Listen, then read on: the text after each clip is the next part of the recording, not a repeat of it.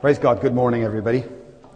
On your seats, somewhere near you, grab one of these. There's a, a sheet there. We're working our way through the Bible for those of you here for the first time. And we've come all the way up to 1 Kings. And if you turn, if you can, to 1 Kings chapter 19. 1 Kings chapter 19 and verse 1. 1 Kings chapter 19 and verse 1. Now Ahab told Jezebel everything Elijah had done and how he had killed all the prophets with the sword. So Jezebel sent a messenger to Elijah to say, May the gods deal with me, be it ever so severely, if by this time tomorrow I do not make your life like one of them. Elijah was afraid, fear, and he ran for his life. When he came to Beersheba in Judah, he left his servant there. He became alone. He isolated himself. While he himself went a day's journey into the desert, he came to a broom tree, sat down under it, and prayed that he might die. He's become suicidal. I've had enough, Lord, he said. Take my life. I am no better than my ancestors. Maybe his ancestors were depressed. then he lay down under the tree and fell asleep. And at once an angel touched him and said, Get up and eat.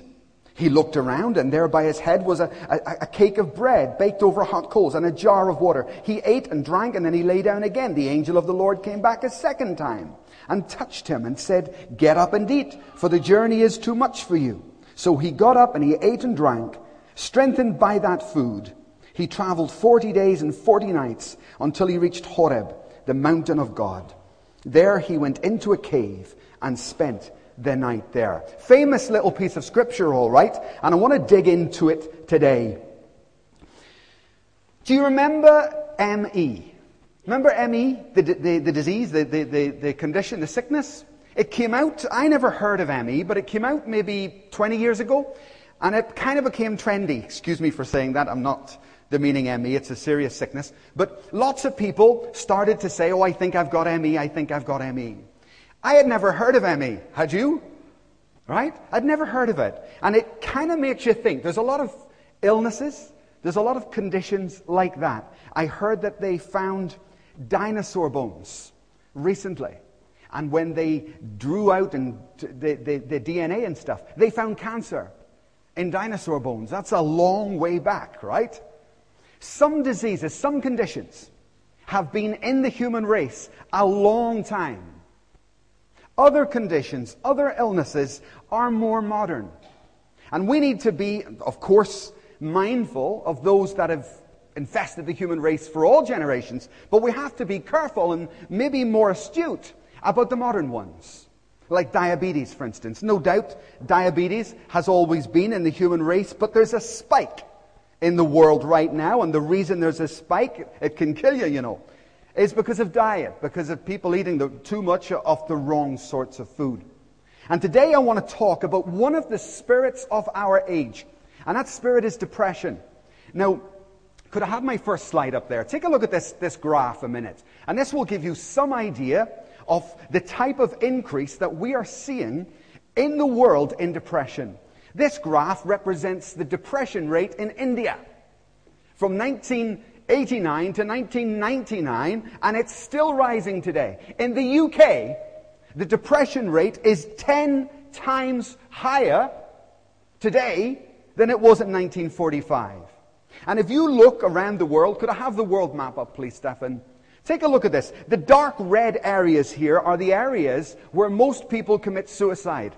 Who wants to go to Russia? Look at that. China. Pretty serious stuff, man. Now, and take a look at Africa. If, if it's white, the white areas are the least amount of suicide. Now, I know people, maybe the, the age rate, etc., is, not that long there, but Belarus, I, I, found to be the worst country in the world. 36 out of every 100,000 people kill themselves in Belarus. That's the statistic. Whereas in some, in some countries, it's only 4%. In Africa, very low, except for Zimbabwe. Oh, sorry, folks. Sorry about that. It must be Mugabe. You'd be depressed if you live under him for 30 years, wouldn't you? Big variations because spirits, my friend, are territorial. Spirits dominate certain countries, and we've spoken about that before. And when you come to another land, you need to get cute about the spirit of that land. You need to know what you're going into. In fact, when I looked at these statistics, I was looking at Eastern Europe this week. In the top six or seven countries, a lot of them are, in, in, in Eastern Europe. And there is a very heavy spirit over there. But you go all the way from Belarus, which has got 36, I think it was, out of every 100,000 people topping themselves all the way over to places like Africa there where people just don't do that to anywhere near the same degree. The UK's in the middle. I think it's 6.4, something like that, percent uh, uh, of, of people in every 100,000 kill themselves. I want to look at this as what is undoubtedly a spirit of our age. Now, depression in the Bible, it's there. You just got to dig it out and find it. And it, the first person I would think you could say had depression was Jacob when Esau chased him and he went all on his own and a bit, bit like Elijah here and laid his head on a rock and he was isolated just like he was, tired and lonely. But the Bible's biggest example and best example, without a doubt, is the second one, which we just read Elijah. Please listen, folks. Elijah is one of the greatest men of God of all history. Now, answer me this question Who is susceptible to depression? Elijah is one of the three people who lived on this earth that God didn't let them die. Enoch, raised up. Elijah, raised up. Jesus Christ, raised up. Elijah's a very special guy. Obviously, something there that God wanted and took out. It said that Enoch pleased God so much he didn't let him die. Elijah was like that. And yet, this mighty man, this great man, became subject to a spirit in his day, in his age, and that was depression. And we would be foolish if we think that this is like an age old thing or it's something that doesn't affect us. Believe me, it's like loneliness. It can affect anybody at any time, and you will have friends, family members, spouses, children that you need to know how to deal with them. You need to know how to guide them through the murky waters of depression and get them out the other side. I can't think of anything that could be further from the Christian life than to be depressed. Amen? Nothing could be further from, the, the, from what should be your reality. And so this morning, just we need to deal with it sometime, so we'll deal with it today. Um, and I'll try and make it as happy as possible. Not easy, Let's look first of all at the causes of depression within our society and the things that may affect you. I, have put first of all societal pressures. Currently, they are so high. Now, look up here a minute, folks. I repeat, society puts such pressure on you. Mums and dads, they want you to get A's, A plus. Don't you come home with a B or a C. We paid for your education, etc., etc. And the pressure on children to do well and fulfill whose dreams? Parents' dreams. Naughty. Remember, when you have a child, it's on loan from God Almighty. And the good father will never impress his own life or the things he didn't achieve onto that child. The good father has one job to do, and that's to look at the child and seek God.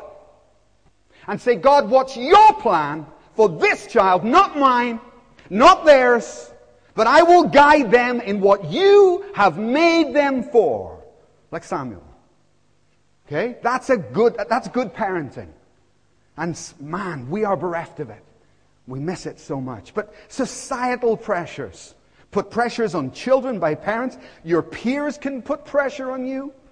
You may put pressure on yourself, and that's an incredibly destructive thing. And these pressures are all comparative, you know. We compare each other with each other. I'm not as well educated as this person. My husband's not as smart as Sugins. My husband's not as good looking as Sister Jeanette's. You know. Always comparison. Comparing, comparing, comparing. And you will get nowhere. It's a, it's a, it's a, it's a complete trap. I shared with you a few weeks back. My father had nine children. One after, and I was the last one. And by the time he got to me, he was a man of God. He made many mistakes like any father would. But by the time he got to me, he grabbed me and he said, You know what? One thing you're going to find, boy. And that's the important thing the will of God. And this day, I'm the only one out of the nine in ministry. Very well educated. The whole family. But he learned from his mistakes. And if we're not careful, folks, you see, do you know what society creates? We create a Frankenstein. We have our children and we make them into what we want them to be, and they end up being some sort of morphed, distorted reality. We wonder why they're not happy, and we just know in our gut that there was something greater. There was something more, and I missed it. I went for the silver and I missed the gold. I wanted to impress my, my, my uncles and my sisters and brothers because they all had this and that and the other. And I forgot about the one thing, God! I forgot God! And I pursued like the world pursues. How stupid have I been? Don't do it. Don't create a Frankenstein of your own making, folks. You and your children are unique you're a gift to this world from God. You have a purpose. You have a goal that was determined in eternity past. Amen. Come on. You've got that goal. And my advice to you, every one of you, is you should stop at nothing to achieve that goal. Let nothing stand in your way. Certainly not societal pressures. Certainly not family pressures or the expectations that other people will put upon you. You need to be very careful of that, folks, because they are everywhere. In our workplaces, in your college, when it's never quite good enough. You know the story. You've got to learn to shake that stuff off. Amen. You don't need to live like that. You'll become depressed. it's one of the pressures. It's one of the causes. It's the first cause I've mentioned, not in any, any order here. Second cause, again, not in any order of importance or, or, or statistical prevalence. Drug use. Drug use is today much more prevalent than it ever was. And the reason for that is because of wealth. And the price of drugs has gone down and down and down. Used to be expensive. Used to, you know, crack was a, a rich man's drug, as it were. Well, not anymore. You can go and buy cocaine. When we were in Ireland, they, they, they, they were terrified of it. The drug addicts used to pray, remember? They used to cry that God would keep the cheap crack because they knew it would destroy them. They knew it would kill them. Well, it came. It came, and they did die by the dozen. And drugs, any form of drug, whether it's alcohol or cocaine or it's all a depressant. And of course, in the day you live, folks, listen to me. In the age that you're responsible for, this is prevalent. It's on every street corner in Maryhill and Possil Park in Summerston. This is what affects the people that we preach to, we reach out to, your colleagues. Right? So, societal pressures, drug use can be a cause of depression, or getting older, your, your age can be a cause of depression. Amen? Everybody say amen. Business Week last week, listen to this article. Uh, the article entitled, ironically, was this The new boss is younger than the old boss. I must be getting, my eyesight's going here. I have to hold it back here. You know, it's terrible, isn't it? Meet the new boss, younger than the old boss. Ruben is one of approximately 140 executives in the, in the, top, uh, the top companies listed around the world who are 40 years old or younger. Whew, that's a lot. Now, I'd, I'd heard about that before. The average age of the CEOs of the conglomerates of the multinationals has been coming down and down and down and down. Could I have the Prime Minister up here? Take a look at these guys. Heavens above. I mean, it's not Clement Attlee, you know what I mean? Go back in history and you will see that the Prime Ministers of the past were much, much, much older. This is David Cameron and George Osborne. Youngest leadership team this country has ever had. Just a telltale sign of the day. I bet there was many, many people, a lot older, going for those jobs. And I bet there was many people, just because they were maybe didn't look right, didn't behave right, and just because of a 10 years older or whatever, and there's a degree of prejudice that can happen there, Age prejudice. It's just a fact about the, the, the, the, age and the culture in which we live. They are getting younger. I mean, George Osborne, uh, uh, he's in charge of the economy. Trillions and trillions of pounds that guy is in charge of. He looks like a baby. you know, they're very young. No, actually, I think they're very competent, actually. So age can be one. Number four, unforgiveness. Unforgiveness just won't go away, will it? What did Jesus say would happen to you? Two things Jesus said. What did Jesus say would happen to you if you don't forgive? Shout it out. What's number one? You won't be forgiven. What's the second one? You'll be handed over to the tormentors. Now, that doesn't drive you to depression. I don't know what would. if you listen to this, this is God, your loving Father, trying to get you to heaven. Right? And, if you, and he says this this is God who loves you talking. And he says, if you hold unforgiveness in your heart, I will hand you over to be tormented day and night until you give it up. And I'm just saying, you meet people and there's no reason for them to be depressed. No reason for them to be down. And you have to start digging and say, tell me about your past. What are you carrying? That's causing this. There's something in you that's pulling you down. Oh, Pastor, I'm tormented, can't sleep day and night. What's the root? Shouldn't be there. Let's, you know, think back and think what you're holding. Unforgiveness is a definite cause of torment. Many of you won't know Jamie Bulger, the, the, the, the, child that was killed in Liverpool. Remember? That was a big thing. There's only three or four, and these two kids of 11 and 12 I think it was, took him and beat him to death. And it was a terrible thing, uh, absolutely awful. And my heart goes out to the mother. Now, I don't know if you've ever seen his mother. She comes on television quite regularly. But his mother made statements like this, even recently I will never forgive. And you can see the torment that she lives in. That day and night, she wants to get back at them. And if I ever got the chance, and I'm sure plenty of the good pastors in Liverpool, I'm sure plenty of them have tried to get to her and say, Do you know what, love? For your own sake, let it go. Let it go. And I have no doubt that she's depressed. The death of her children is a long time ago, friends. And time does heal. It does. But she will still be living that active because of one thing. And she will still be in that depression because of one thing. Not forgiven. This is a, a central beam of the Christian faith and of a healthy Christian life. Number five, seasons. Seasons, in this, I mean, what a joke in Scotland, eh? but the different seasons do affect people. In, in, in the UK, this is a statistical fact. In the UK, doctors receive twice as many, double the number of people coming for medication and help for depression in the winter than they do in the summer. Simply because the sun's covered, and this is a pretty, you know, rainy place and dismal place sometimes, it can be very grey. That will affect different people in different ways. It doesn't really bother me that much. I, I don't mind weather. It never did affect me. But some of you it will affect. And you need to think about it. If you start going down in the winter, hey, take a winter holiday instead of a summer holiday. Right? Beat the weather at its own game. Go and get some sun if that does affect you. But seasons, not just in the weather, but also times of the year, are times of enormous vulnerability for people who are alone, like Christmas, for instance. And you need to start wising up.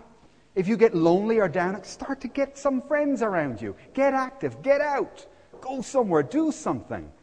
Don't, you know, lie at home and lap it up in, in loneliness. You simply don't need to do that.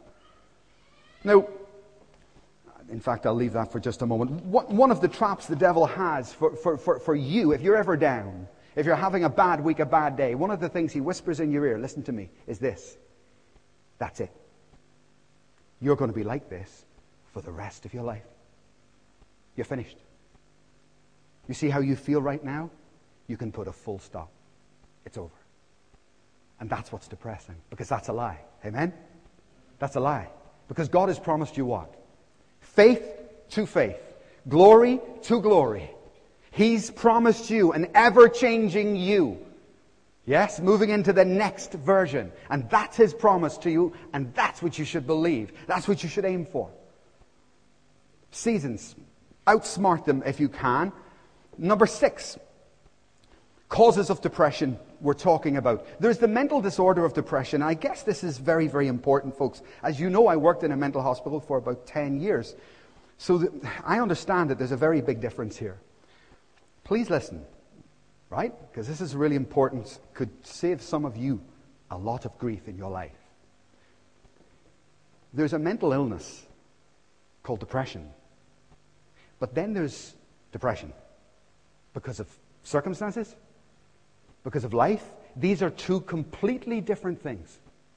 When one of these people who's depressed because things have gone wrong, because this is not working or whatever, when someone in this department tries to become, thinks they're one of these people, that's a big mistake. I hope you're understanding me. There's not many people with, praise God, with depression in this regard, if you know what I mean. Just the standard numbers because it's genetic. Normally it's a, it's, it's, it's a chemical imbalance in the brain. Okay? So there's clinical depression. But then there's circumstantial depression. I'm lonely. That's not clinical depression. That's not a mental illness. And, and people who don't understand the difference between the two often go wrong. For instance, listen, a person with clinical depression is depressed for no reason. There doesn't have to be a cause. Everything can be fine in their lives, but they're still down. But this person, it's a cause, there's a reason. And these people will often come. I, I was thinking through the week, one of the saddest cases I ever had was one of these people, a person who was depressed because, fair enough, there was some very bad, you know, deals going on in that guy's life. And he came to me and said, Oh, I'm going to go and see a doctor. I need medication. And I remember saying to him, Listen, you don't need a doctor. You need a pastor. This is not clinical anything. You are not mentally ill. You've got circumstances that you need to face up to. And running for medication is not going to solve your problem. You're going the wrong direction. You're not mentally ill. You, are having a hard time. And that's a different thing. You're a different sort of person. And I, you know, berated that guy, and I didn't see him for, it was years. And I was walking down the street one day, and this, this is a long time ago, and uh, oh, he came towards me. It was a sad sight. You know, those chemicals and those drugs can give you like a straitjacket, you know? and they've got that. And he came towards me. I thought you've taken the tranquilizers. And he came up. He was totally humbled and broken. Oh, Pastor Mike. And he instantly replayed all of our discussions. You, you warned me. You warned me. And I didn't listen. And I'm on the tranquilizers. And he was caught in that world simply by being a lazy Christian not taking responsibilities for the fights and the battles he has, trying to take an easy way out, go and get some, what do they call it, you know, Prozac, some Largactil, we don't do Largactil anymore, but you know, go and get so, so-called easy way out, and then they get caught in, in, in that terrible place. For most of you, and even in the six congregations we have across Glasgow here, I only see one or two people, in my opinion, my unprofessional opinion, but I did work in a hospital a long time. in my own professional opinion, I only see a couple of people in whom I would recognize that clinical thing that I saw for so many years. Because it's a different thing. It's a different thing. It's a different look. It's a different manifestation. It's very deep, very serious.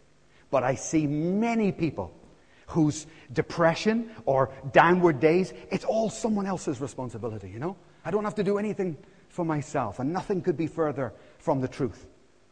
And I wanted to grab that guy and say, Get out of it! Come on, fight! Fight back! Hit back!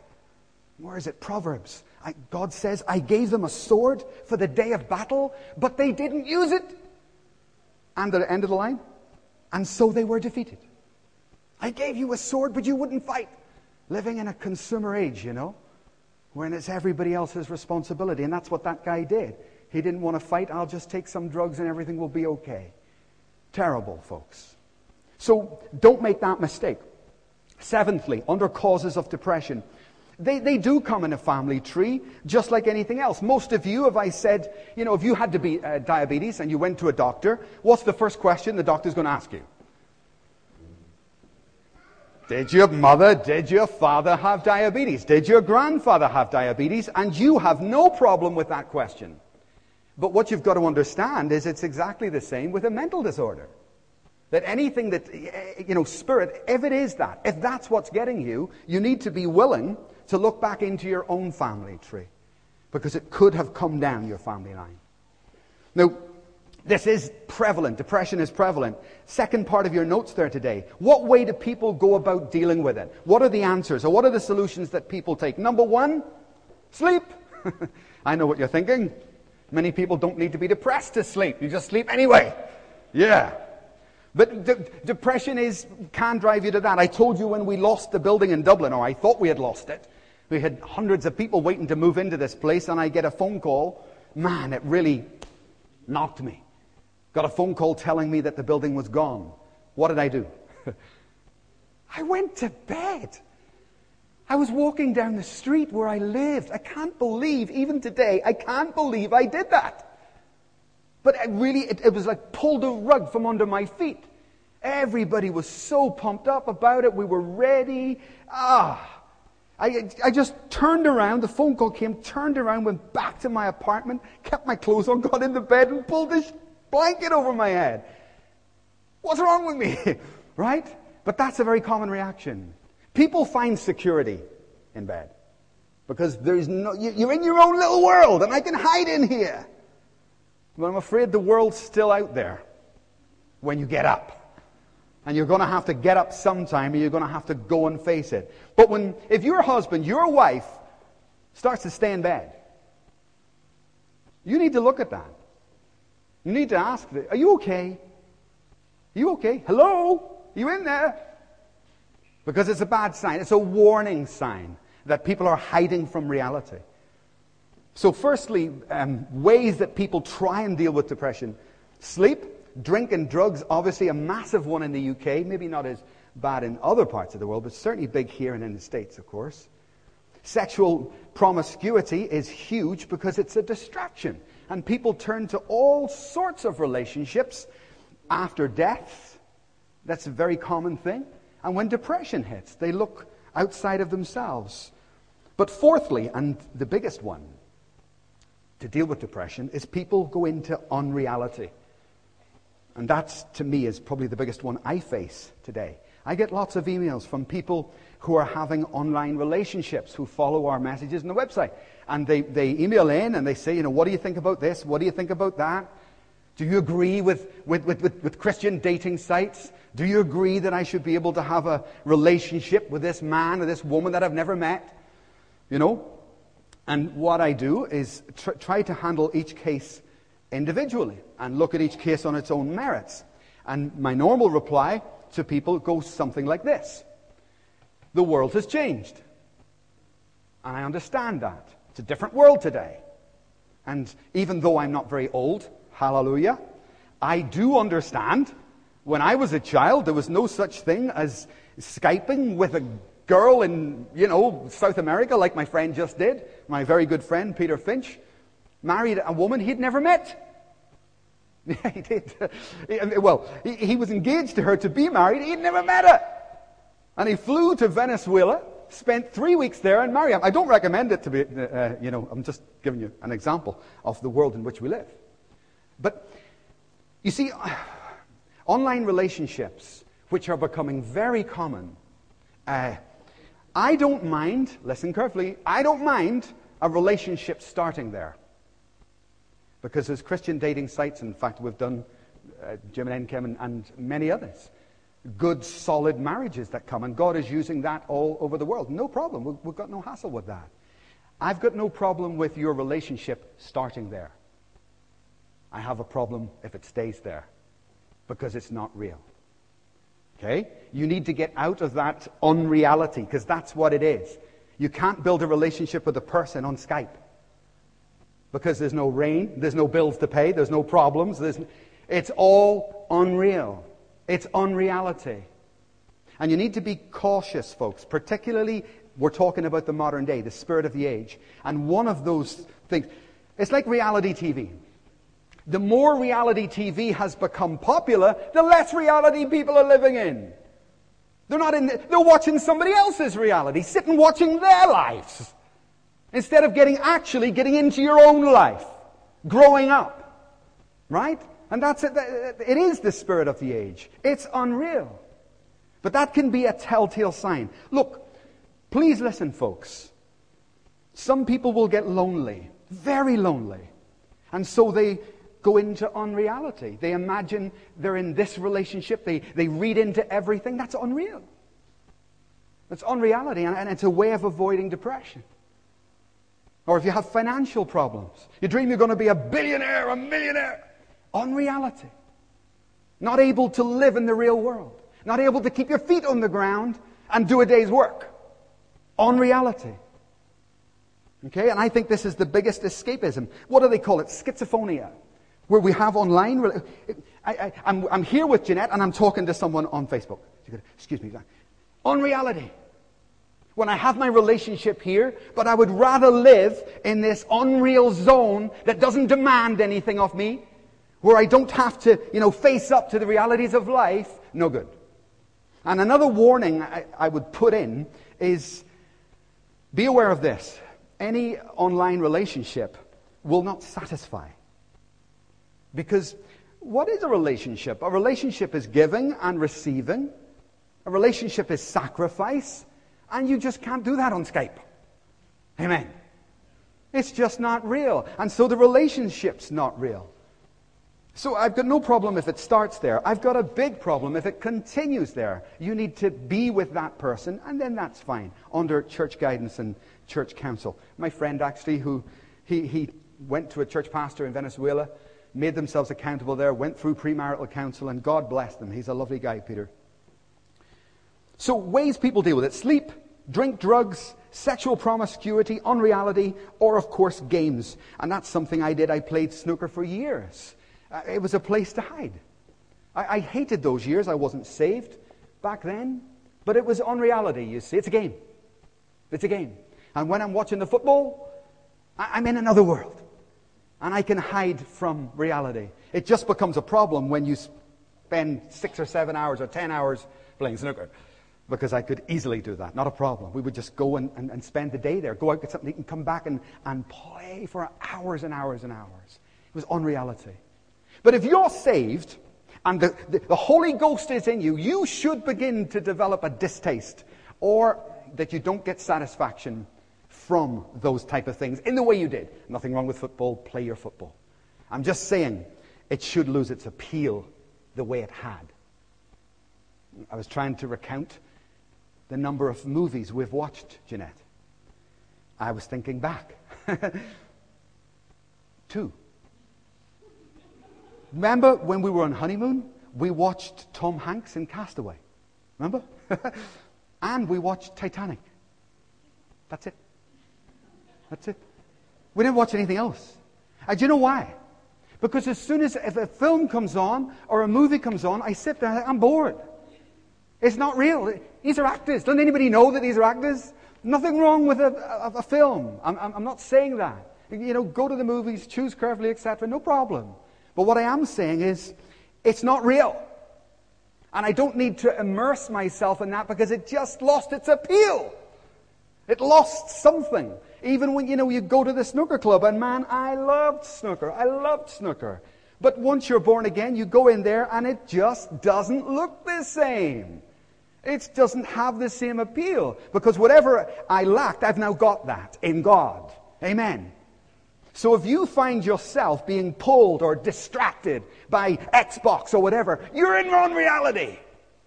You're living in another world. You're hiding in that place. Come out of it. Come out of it. And you'll be much happier if you face the real world and develop real relationships. Make sacrifices and be blessed. Amen. Now, Elijah, as I say, is the Bible's best example of this. I think it's fantastic. I love that piece of scripture where there he is. He's just come from the prophets of Baal. It's been fantastic. And then Jezebel. Jezebel says one word and he's gone. He's down and out. Awesome stuff. Really amazing stuff. We've looked at that in the past. But look at Elijah's pattern at the bottom of your notes. He felt total burnout. What do I mean by that? Look up at me, mate. Just, just pay attention one moment. Do you know what that is?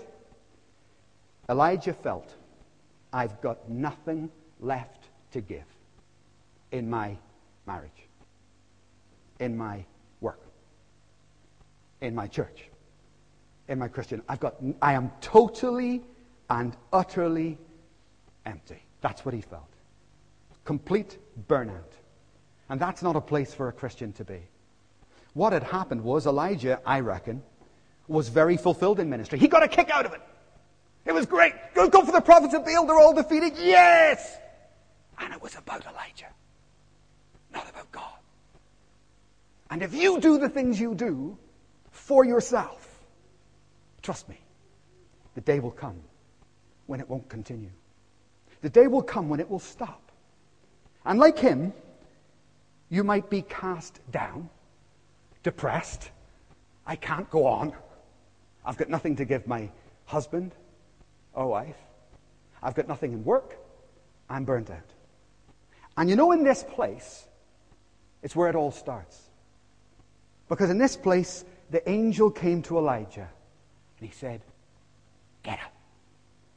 Get up. And when you get up, you're going to serve God. And the things that you were doing, you will now do for me. So go home, husband, and love your wife again. And even if you found it hard, wife, go home and this time dedicate it unto God. And any situation in your life, be it your work, your relationships, your vision, your future, anything, it's a blessed day. It's a great day when all things are burnt out and it's finished and you've got nothing left. It's a, one, it's a resurrection day. Remember, when Jesus is at his most dead, that's when he's just about to spring to life. And when you find in life, in any form, in any area, burnout, that's a good day. Because that's a day that you can start looking at it. And Elijah here, in my opinion, was unreal. Remember the blanket of deception? Turn to that. That's a great scripture. Turn to Matthew, uh, sorry, Mark's Gospel, chapter 14. Mark's Gospel, chapter 14.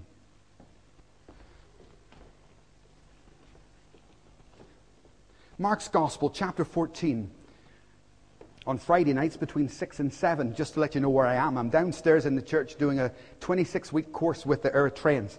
And, and on Friday night, we were looking at this particular scripture. Mark chapter 14, verse 65 when I heard this years ago, it really helped me understand life and pains and sufferings I had to go through. Mark 14, 65. This is the soldiers beating up Jesus. Then some began to spit at him. They blindfolded him. See that? Very important. They blindfolded him and they struck him with their fists and they said to him, prophesy. And the guards took their sticks and stuff and they beat him. Do you know, look, this is you. This is Jesus. What did they do? They blindfolded him. And now you can't see the source of your pain. And then they took. Something's gone wrong. You've lost your job. Something's gone wrong. Arguments at home. And look at what they said. It's the, it's the key. They said, Who did it? Who did it? And you see the inference is, do you know what the inference is? That was God! Jesus, that was God because God hates you. Get it? You hate it. And Jesus, like you, when you go through pains and sufferings, I call this the blanket of deception. And it's a blanket of depression or misunderstanding that the devil loves to put over our lives. And underneath that blanket, this is your test. This is your burnout. This is when you've got nothing left. And underneath that blanket, Jesus stands strong. You can say amen. And he does not judge his father. That was your father. No, it wasn't. No, it wasn't. It was not my father. I know the source of that pain. And I reject you, Satan. Now, if you don't do that in this situation, what are you going to become? Depressed. If you start to feel that the world hates you, you've got no friends, you're under there. And the devil's serving you up a plate full of discouragement. And if you eat it, there'll be a fresh plate every day. No problem. Fast food. He'll keep you discouraged. And the day comes when you have to grow up, like Elijah, and you take this thing off and you say, no, I refuse to judge God. I refuse to blame Him for these things. I understand life. And some of you will get, in your life, listen to me. Some of you will get down, you'll get dreary, you'll get depressed because in your head you think that every day will be a sunny day. In your mind, it should never rain on you. Well, you're wrong.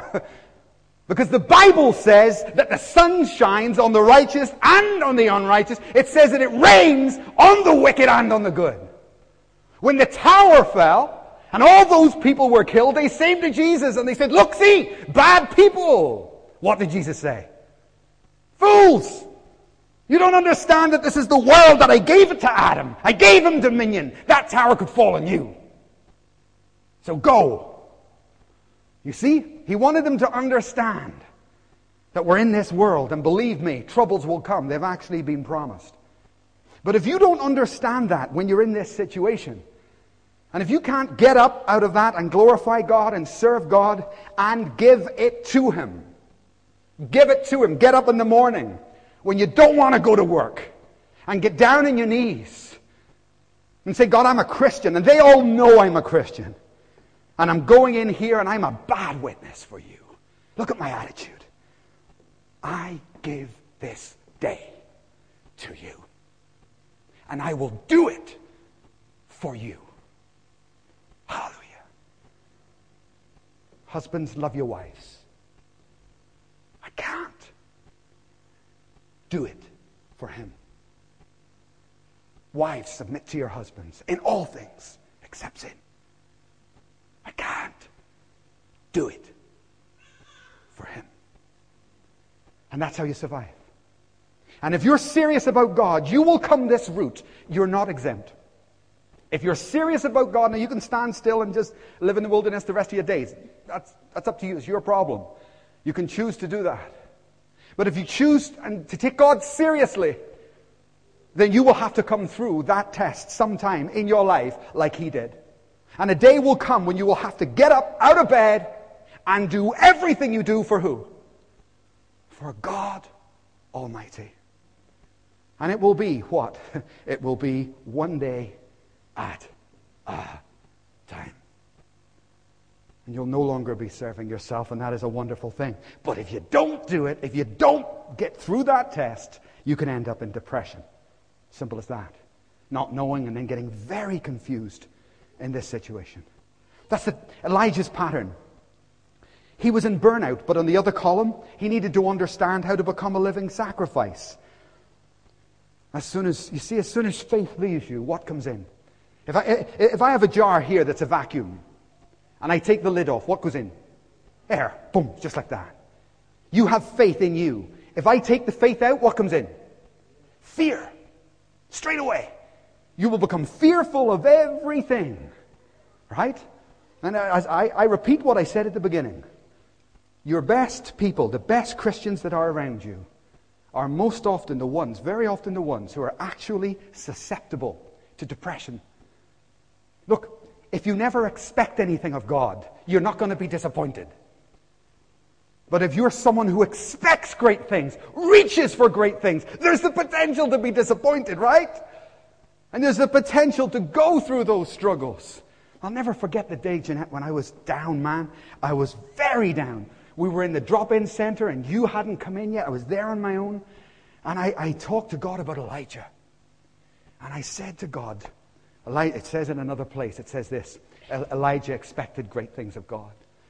And I said to God in that place, in Keepnet Christian Center in Dublin, I said, God, I'm very disappointed. I expected great things of you. And look, the place we're struggling with this, I'm very disappointed.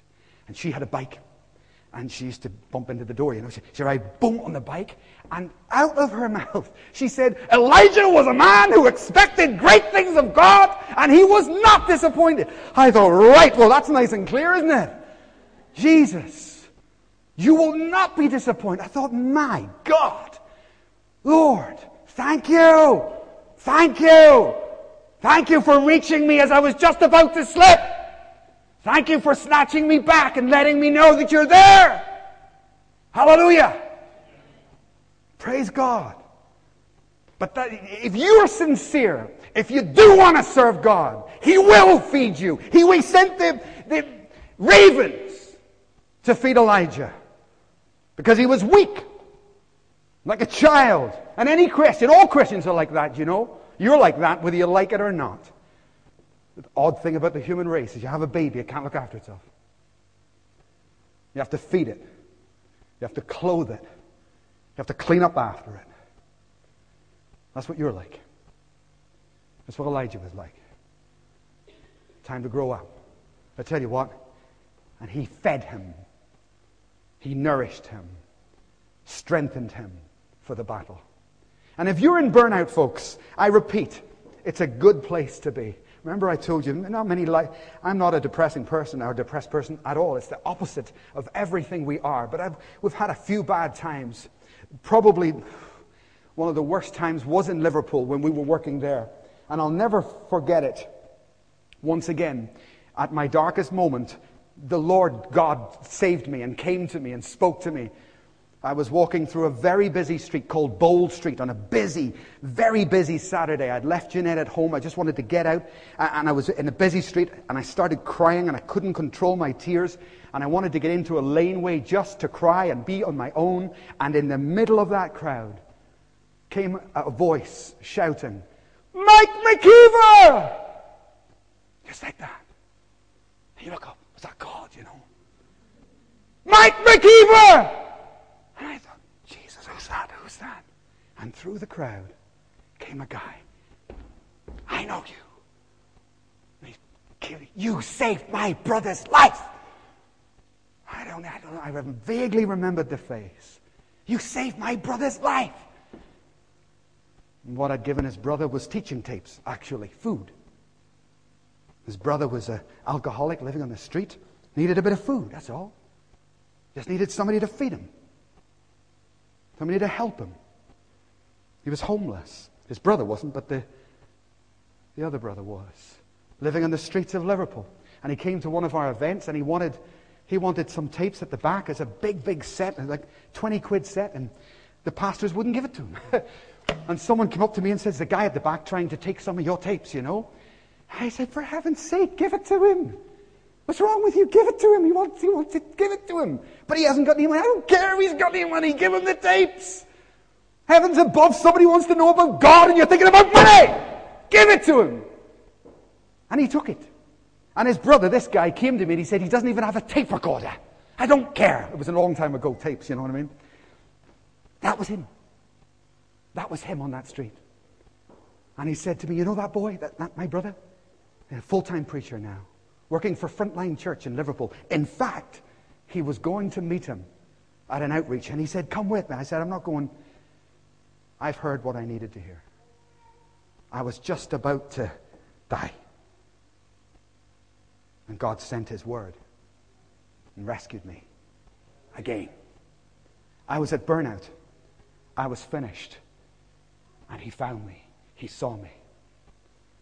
And that's the story here. And that should be, can be, your story too. Look what Elijah did next. First, he was burnout and he needed to know how to become a sacrifice. He became terrified, it said. He was afraid of Jezebel. And thirdly, he wanted to run away. Folks, running away is not the answer. Look at me. You know, you, you don't need another job. You don't need to go to another city. You don't need to run away to another church and hide from yourself. Because if you go to another church, who's going to be there? You are. You are. And if you go to another city, who's going to be there? Oh, How did that happen? You don't need to change your job. You don't need to change your church. You don't need you need to change your attitude. Hallelujah. That's what you need to change. And it's a blessed day for you when you face up to yourself. Have you got any idea how Christians get depressed because they refuse to take responsibility? They ring you up, you know, Pastor, what sort of church is this? My freezer's broken down. What kind of church is it? What sort of pastor are you? Huh? I can't get BBC One. Where are you? Come on. But you know that type of mindset? That type of mindset is nothing will ever go wrong in my life. And if it does, I tell you what, it's the church's fault. It's my husband's fault. It's my wife's fault. It's my pastor's fault. But there's one person whose fault it never is. It's not mine. It's definitely not mine. you will get depressed, my friend, because you are living in unreality. And the day has to come when you say, I will stand up and I will take responsibility for my own life. That's what I'll do. I'll get out from under that blanket. Too easy to live in there. Too easy to be put down by the devil and give him his way with your thinking, with your mind, so that you end up twisted. And of course, it's so well manifest in speech. When you listen to people speak, it's the content of their heart, and it can be so bad. So don't run away. That's you're just running away from yourself. Next, you see that he had a complete absence of faith, and when you're in that place, you need to get faith in God's will and renew your faith in God's will. Read those Sunday school Bible stories again and see how thousands of people before you, much worse off than you, succeeded because of Him, because of God. And how you too can succeed. Absence of faith. He ended up with suicidal tendencies, saying that he wanted to die. My God, that's a long way to go, Elijah. A few days ago, you were rebuking the prophets of Baal. that was quick. Goodness me. Wanted to kill himself. And I, I, I, repeat, folks, this is the spirit of the age. And you may be as happy as Larry here today. No problem. But please understand, don't think about yourself. You need to be able to minister to a world out there that does kill themselves. Amen. We need to do our job and we need to understand how they're thinking. Remember Stuart, I can't remember his second name, Stuart Miller, who died recently. He lives under the Erskine Bridge, just down the road, and we went to visit him when he was sick many times. And I couldn't believe what he told me. He lived right beneath the bridge, you know. Old Kilpatrick. And he said, we were sitting there, and he said, Yeah, about two people a month throw themselves off that bridge. Imagine living there. Move! God help us. Two people a month throw themselves off the bridge. And I remember thinking, That can't be right. I never hear. I said, Stuart, it's so just here. It's only down the road. I said, Stuart, not two people a month. It couldn't be because never on the news. He said, No, it's never on the news. Doesn't make the news. Has to be something special. Has to be something different. But a suicide, it's no news. So you don't hear about it. But we reckon two a month. How do we know? Because the ambulances, the helicopters, always the same. They come and they follow the body down, they pluck them out of the water. I thought, wow. Could walk past our door, Chris. Could walk past the door in the church on the way to the bridge and you could stop them. Hallelujah. They're all around us. It's the spirit of the age that has no value for life. What's the point? Just go top yourself. This is the spirit of the age. Sixthly, he had very low self esteem, and he had low self esteem because he had really he had an inflated ego. He thought he was bigger and better than he actually was. He had defeated the prophets of Baal, and that made him all puffed up. And then Jezebel knocks him out, and suddenly Elijah realizes that he's not as big, as great as he thought. And that's a good day, but it gave him a low self esteem. He should have just put his hope in God, which he did do in the end. Depressive moods. He was extremely depressed in that circumstance. Folks, remember what we said about habits. You can thank God that you do not have clinical depression. Amen? You can thank God. But let me warn you of this. Look at me, everybody here. Do not play games with bad moods. And if you are susceptible to slipping into moodiness, and, and, and it, it will start to increase, and you'll get deeper and deeper, that mood will turn into a what? A spirit. You will go from habit having a bad habit to having a bad spirit. And you don't want to do that. You need to deal with depression head on. Deal with it straight on. Now, obviously, we have to deal with this every day. And it, it's, ah, it drive you crazy.